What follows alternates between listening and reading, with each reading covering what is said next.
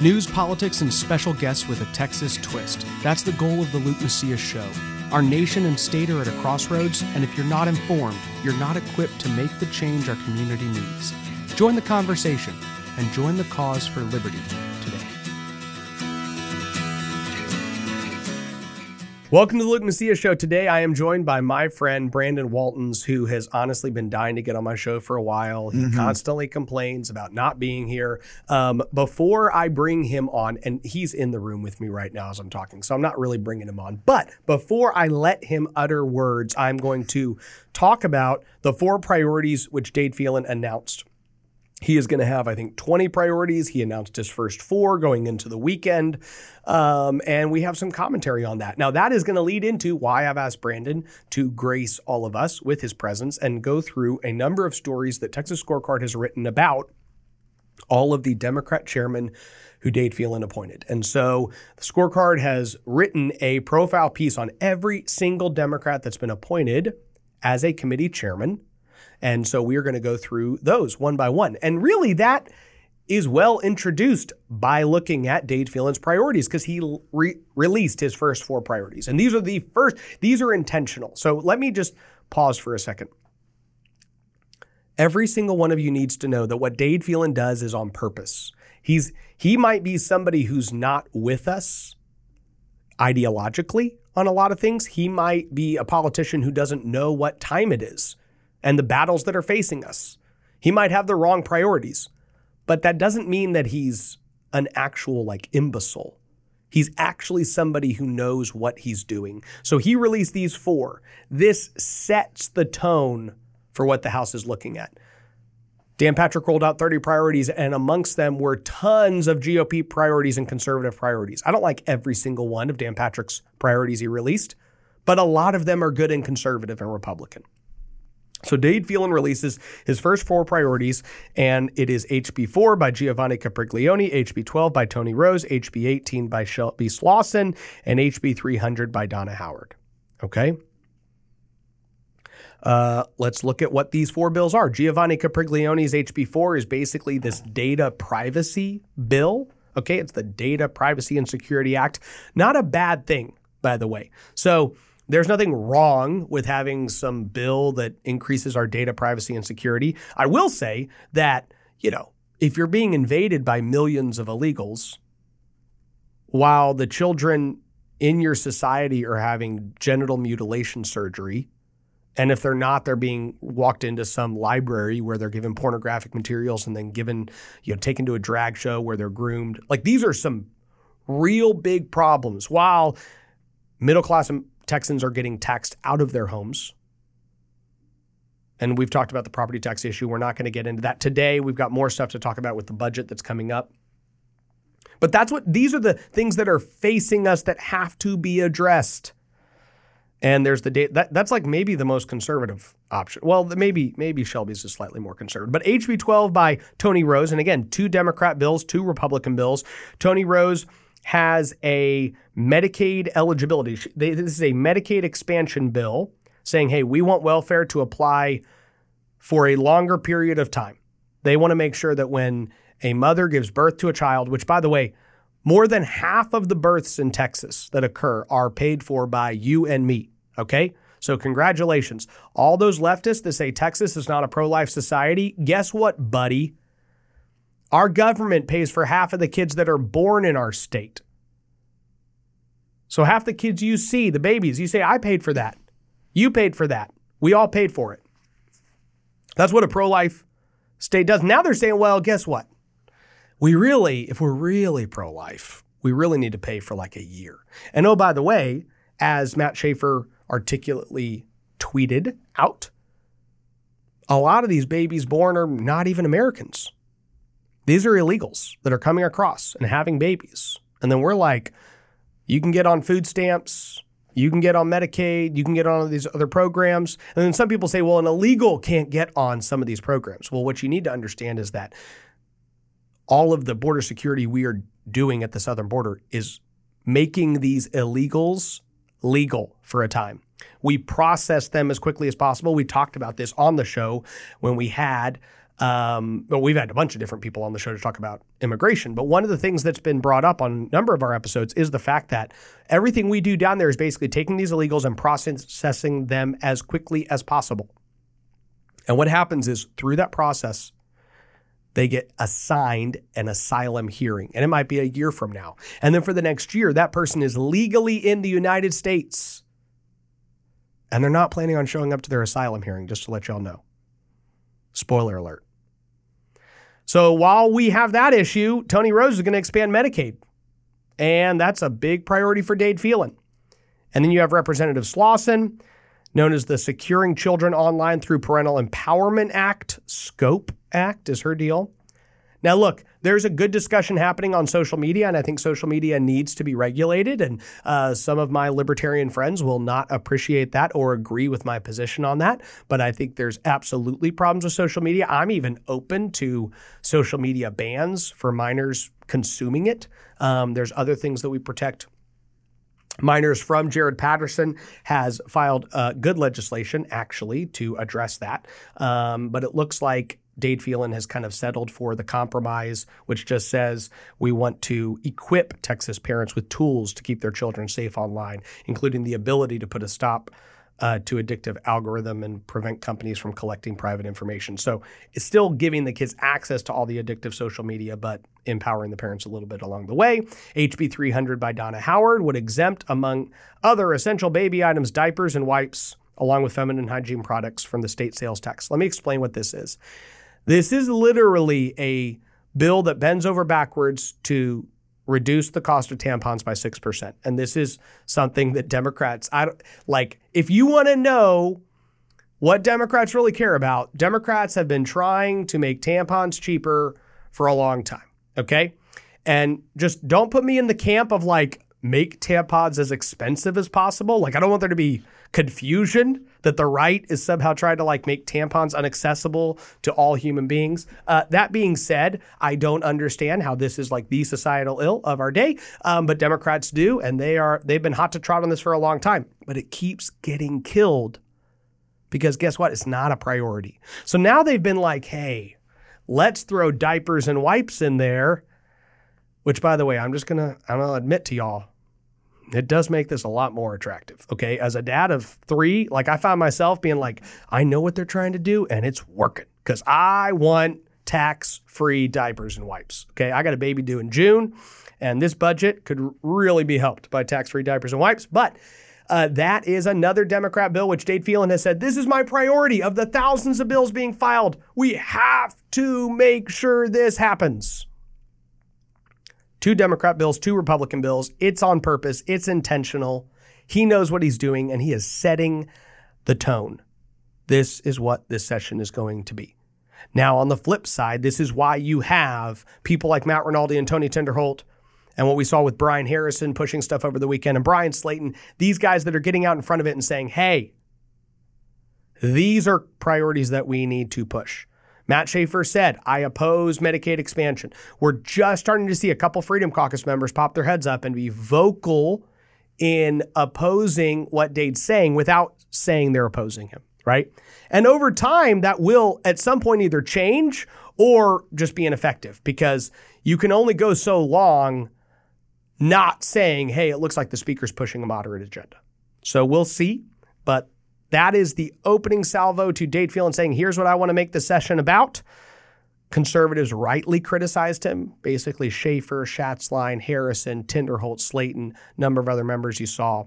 Very good messaging coming from them, but it is a small number compared to Dade. And uh, you know, at the at the same time, you have conservative Republicans that might say, "Oh, well, I don't like this, but I'm still going to cover for this speaker. So these are fundamental problems going on. This is what Dade Phelan is doing. And that leads into the nine Democrats he decided to put in charge of committees. And let's talk about that. Each weekday, join the Texas Minute for a first look at the top news of the Lone Star State. I'm Michael Quinn Sullivan, the host of the Texas Minute. The Texas Minute exists to make sure real Texans have the news they need to affect Texas. You can find the Texas Minute at texasscorecard.com or everywhere you listen to podcasts.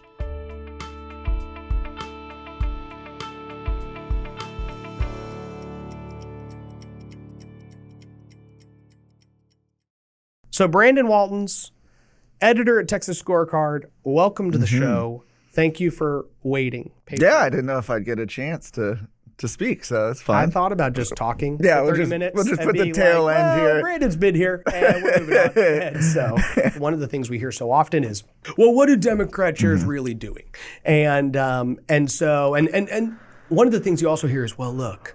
It's the reasonable Democrats that get the Mm-hmm. chairmanships, right? It's it's you don't understand. There's the radical ones, and then there's the reasonable ones, and it's the reasonable ones that get the chairmanship. So why don't we just kind of go from top to bottom through the different stories? If you want to read these profile pieces, you can go to texasscorecard.com and look at each profile piece by a Democrat. So um, the first chair from top to bottom, uh, business and industry, Oscar Longoria. Now, this is a unique situation where not only is he a chair, but he's chairing a committee where the majority of the members of that committee are Democrats. Yeah, and this is, you know, this is probably one of those committees when people hear that in the state of Texas, that business and industry, something that's pretty important, right? Yep. You think about how much we talk about business in Texas and all that, that we let uh, not only a Democrat be in charge of this committee, but literally that the majority of the committee is Democrat. Now, Oscar Longoria is one of those, and we'll, we'll, we have quite a few of those that are chairs here now, is one of those Democrats that people tend to think is on the more moderate side. That oh, he's a moderate Democrat. He's usually working. You kind of he's you've seen him do work with Governor Abbott and and and, and some of the Republicans as well. And so there's kind of a thought that well, you know, okay, if you have to give a chairman to a Democrat, this is fine. Uh, the fact of the matter is. Is that when you look at his record and you look at pretty much all of these Democrats that people think are moderates, they're absolutely not, right? I mean, you look at the Democrat platform, these guys fall right in line with it like 99% of the time, right? More so, I would say, than you see Republicans, frankly, follow along with the Republican platform. I mean, these Democrats are lockstep. And so you talk about business and industry. Uh, this is a committee that's traditionally gotten, for example, bills to fast track the minimum wage, uh, to uh, increase the minimum wage, rather. Um, this is something that he has supported, right? We're raising it to 15, Yep. 20, and whatever, and $50 an hour, who knows, right? That's something that he has supported. And you look also just at the, you know, Democrat platform, uh, uh, you know, what, what do they say about business? Um, you know, it's all pro labor union. It's, it's all sorts of requirements on, on businesses to give paid leave and this and that. And so you look at that and you think, wow, not only do we have a Democrat chair here, but we have Democrats completely in charge now of business and industry as far as at least the Texas House is concerned. It's absolutely wild. Uh, look, here's what's funny. When you talk about a reasonable moderate Republican and uh, Democrat, sorry, a reasonable moderate Democrat in the Texas House, those Democrats are still married to the liberal orthodoxy of their party, right? So you don't see any of them going like, well, look, this guy, like he wants to stop sex change surgeries on kids, or like this guy wants to ban abortion because he's Catholic. There's very few. Uh, Eddie Lucio was a senator who's no longer in the Senate in Texas, who was probably one of the real true moderates of, of his day. Uh, Longoria, it's not just the social issues, though.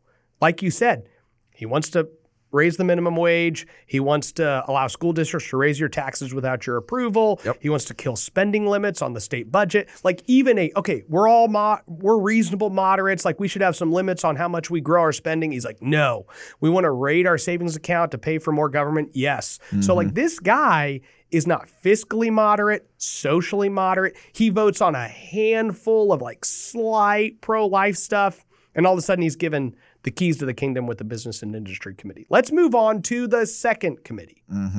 Corrections, Abel Herrero, again, the second committee that was given a majority Democrat membership as well as Democrat chair. Tell us about Abel Longoria. Uh, Abel Herrero. Abel Herrero. Again, one of those Democrats that people think is uh, it's okay, Luke. You know, doing a podcast, you know, it's, it's, know. it's a lot of I'm pressure. struggling. Yeah. struggling. Um, Abel Pereira, you know, again, one of those Democrats people think, oh, is, is, is kind of a moderate. Uh, not really, though. I mean, Abel Herrero is somebody who, first of all, has led actively the anti school choice uh, sort of crowd in the Texas House now for years. Not only that, you look back, he's been in office since 2005. I mean, this is somebody who has a history of making money off state contracts.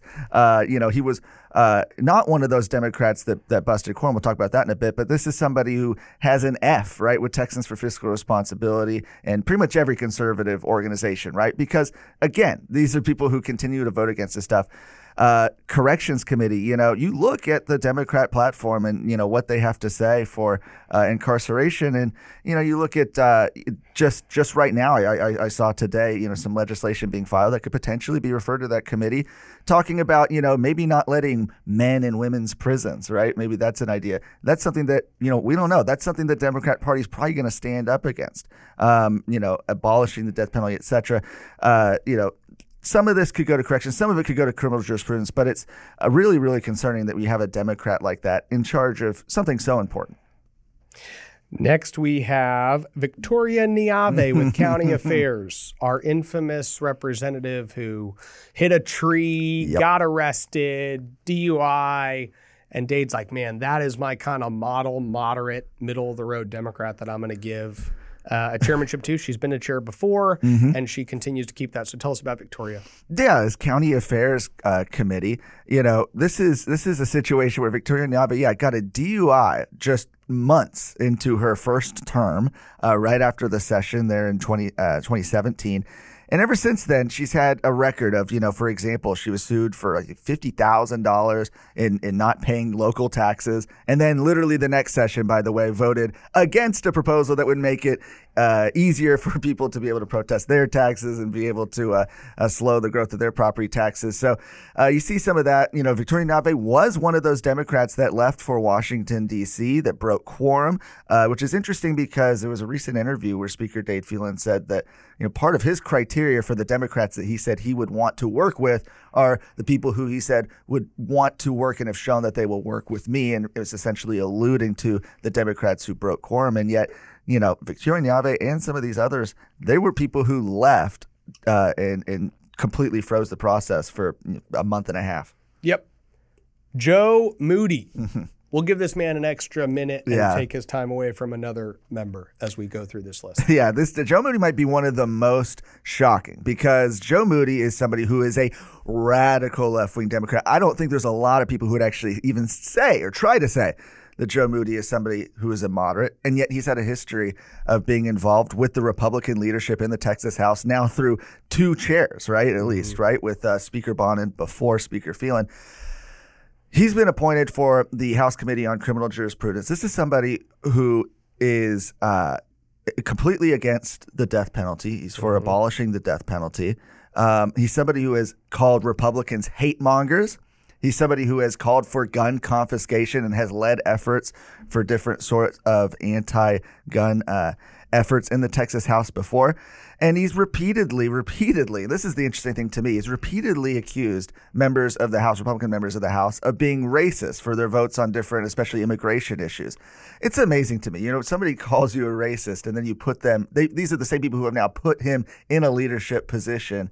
And, you know, there's a lot of concern because this is a committee where, you know, there's some really important bills being sent to, right? Pretty much anything that can be made a crime, right? Which is a lot, a lot of laws, and a lot of important stuff that we probably want to keep yeah, a mind on, uh, goes to this committee. And this is somebody who has shown that he has very, very little respect for the rule of law.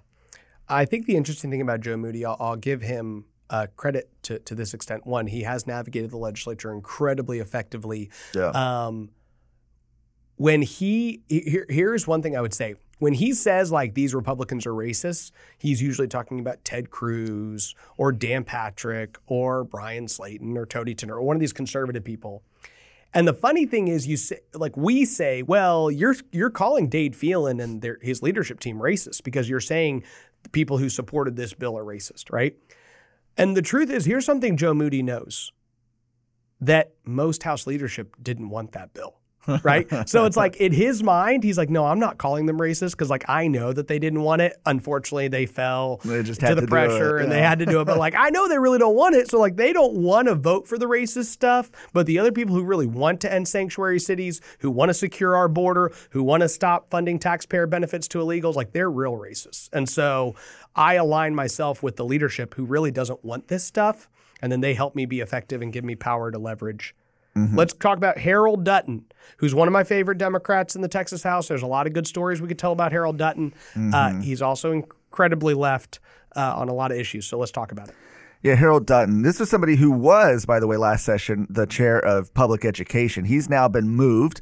Uh, he's the chair of juvenile justice and family issues, a committee that he has chaired before. And again, right, this is somebody who this is somebody who did break quorum, did leave for Washington D.C., as did Joe Moody, by the way. Yep.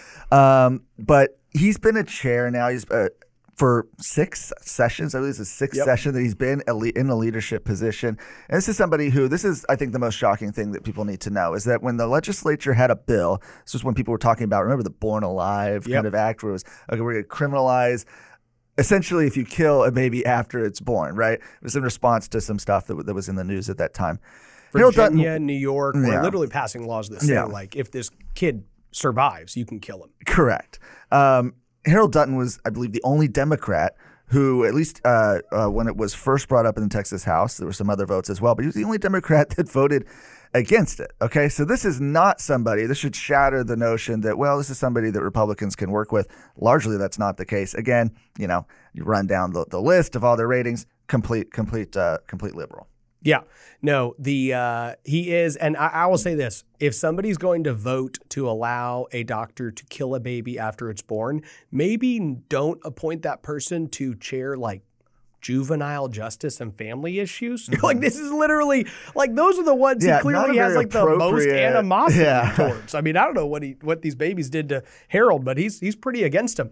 The the I remember where we like Harold is like the texting while driving bans and all these other things. He'll get this kind of libertarian Sure. streak, civil liberty streak, where he'll all of a sudden team up with you on the right issue. But a very bad committee for him to be given the chair position. Here's the thing: you can work with a Democrat without giving them massive power and leverage over you. And we're going to talk about leverage that these people have in a second. But let's go to Tracy King, Natural Resources. Tracy King was the one that surprised me the most because I think of all the Democrats that were appointed chairs, uh, he's probably the person who, in my mind, was the most moderate. Okay, this is somebody who is in a district that literally voted for Trump. Okay, his his House district voted for Trump. Uh, and voted for him. He was he didn't even really have opposition. Okay, and so he's a Democrat out there. You think, okay, this has got to be an absolute moderate. Not the case. Okay, he supported uh, abortion, Medicaid expansion, mask mandates, uh, leniency for criminals, illegal aliens. I mean, you list it. This is somebody who has uh, been put in charge of the Natural Resources Committee. And again, uh, you know, you look at that Democrat platform, right? Uh, Democrat platform has a lot to say about what Texas should be doing with its oil, gas, natural resources, and it's certainly not in line with what I think most Texans uh, would would think needs to happen. Um, can we please talk about Mr. Bobby Guerra, the resolutions calendar chair? Yeah, Bobby Guerra again, right? Resolutions calendar. This is uh, uh, one one of the committees, a little more procedural. Um, probably one of the less important committees, I think, if you were ranking them. But still, we're rewarding here Bobby Guerra, a Democrat with very very low ratings with all of the conservative organizations, has a bad voting record on pretty much all those issues that I just listed before, and yet we're putting them in this position so that uh, you know, not because the committee itself is necessarily so important, although we there is sometimes some opportunity to to see uh, some interesting things in the resolutions committee, but um, but the fact that we're rewarding them and you know, giving them this title, they can go back home and say, "I'm a I'm a chairman in the Texas legislature." We just give these little rewards away to the Democrats. Yeah, Bobby is somebody who, in the right environment, could be actually potentially vulnerable, right? Um, Down there in the Rio Grande Valley. If we are to change the Rio Grande Valley, people like Bobby Guerra will have to get defeated by Republicans in the general election. Doesn't really set us up to defeat him well when he gets to tell his entire community, like, I'm a powerful chairman in the Texas House of Representatives, giving him more opportunity to fundraise more money, do other stuff. Okay, Terry Canales is the chair of transportation. Yeah, Terry Canales. So uh, this is a Democrat. Again, one of those ones that there are a couple issues where you've seen where he has been able to work with Republicans on. Biggest one that comes to mind first, right, is uh, constitutional carry and a lot of the uh, a lot of the gun stuff. Okay, uh, once you get away from that, however, you see that you know he's completely on the opposite side. This is somebody who uh, has been the chair of transportation before, and then you have people like. Um, you know, in our article, literally, we spoke with Terry Hall, right, uh, who's a big uh, a big leader in the transportation watchdog group, uh, Texans Uniting for Reform and Freedom, Texas Turf. Um, this is somebody who has been very antagonistic to those efforts for a long time, and so the fact that we've got him in that position again, uh, a lot of those activists, uh, specifically like Terry Hall, like Turf, are very very concerned about what this means for their priorities. Last but not least, Senfronia Thompson. is selected as a chair of a special select committee. Yeah, so this isn't a standing committee. These are little select committees that pop up. The speaker can create them. Uh, this one was created. Uh, it looks like to to sort of uh, receive a bunch of legislation having to do with anything that uh, deals with youth safety, uh, health, etc. Especially in the wake of some of these school shootings and stuff as well. We've, been talking about that. Um, but uh, Senfronia Thompson is somebody who's been in the House for a very long time. Okay, she's been in leadership positions before, um, and I think the biggest issue, you know, you have to look back to is back in 2019 when she was the chair of public health, the heartbeat bill, uh, which you know this was. Uh, pr- before Dobbs, right? This was the, the bill to prevent abortion when a fetal heartbeat could be detected. Uh, she killed that bill as chair of the Public Health Committee, didn't give it a hearing. Um, and she's been a very, very outspoken uh, pro abortion advocate there in the legislature. Um, but, you know, once again, uh, she's given a chairmanship. The thing that often goes unstated, and I just want to remind everybody about, is you have on one side the reality, as we've talked about, that you give these individual members sole discretion, king like authority over an entire area of policy. So if there's anything regarding transportation, it cannot even be brought up for consideration, a hearing, or a vote without Terry Canales' express decision, blessing, and action. Okay. There is no way to go around that. And so the one bad thing about giving a Democratic chairmanship is you give juvenile justice and family issues. Every single bill filed in the Senate and the House that comes out of the Senate or is filed in the House goes to Harold Dutton and he himself decides, period. He can sit on a bill and say, I'm never going to touch that bill. All it's going to do is get filed and referred to my committee, and nothing will ever happen. And without Harold Dutton's decision, there's nothing. When I say there's nothing that can be done, the only thing that could be done is that the speaker himself would have to allow a motion to be made from the floor, which he will not let get made, that would take that bill and re refer it to a different committee or compel the committee to act on it. But the speaker never lets that happen. He lets the Democrats kill whatever bills they want to kill. And then the second thing I would say is that you have an amount of leverage that you give these members that cannot be quantified by an individual bill. And so, what I mean by that is that now every Republican who wants to address any of these areas of policy that we just talked about files a bill, and now they have to acquiesce to this king of that bill. Okay. So you're a conservative Republican and you have four bills that you filed that you think all make a difference for one reason or another in people's lives. And they might not be the sexiest things you've ever heard about, but they're decent legislation that's going to help somebody. And now they have to be in the good graces of these Democrats. So when they then go out and fight for conservative stuff, and try to make the legislature go from passing three conservative bills to eight conservative bills this session, those Democrats say, hey, that guy stepping out of line, his stuff's dead. We're not going to allow that stuff to move forward. And so that's another factor that gets, I think, forgotten in the conversation about Democrat chairmanships. Brandon, in closing, mm-hmm. What do you think were some of your takeaways as you went through and edited and published all these pieces? Yeah, I think the biggest takeaway is this. Look, this session we're down um, from previous sessions as far as how many Democrat chairs there are, right? You look at standing committees, there used to be 13, now there's just eight in charge of standing committees. And I think that's sort of the the thing, right, as activists sometimes we have to grapple with is, you know, that's certainly progress, right? Um, but this fight continues, right? And it's not enough to be okay with this because we need to continue to be pushing to get these guys out. uh, there's such a thought that well, okay, if if we've only got eight, they're probably pretty moderate, then that's fine. Um, I think the biggest surprise was even these people that I, you know, I've covered for years now and follow in the legislature. I mean, once you really go look, even the people you think are moderate have the most radical, radical voting records. These are not people that any Republican uh, voter I know would be happy to say, yes, let's put them in charge. This is why I voted Republican. Uh, let's put them in charge. This is what I want to see. So, uh, just a total disconnect between the actual voters there and the people that we unfortunately have running the show right now in the Texas House. Brandon, thank you for joining me today. Mm-hmm. Thank you for listening to the Luke Macias Show. To find out more information about what's going on here in Texas, visit texasscorecard.com.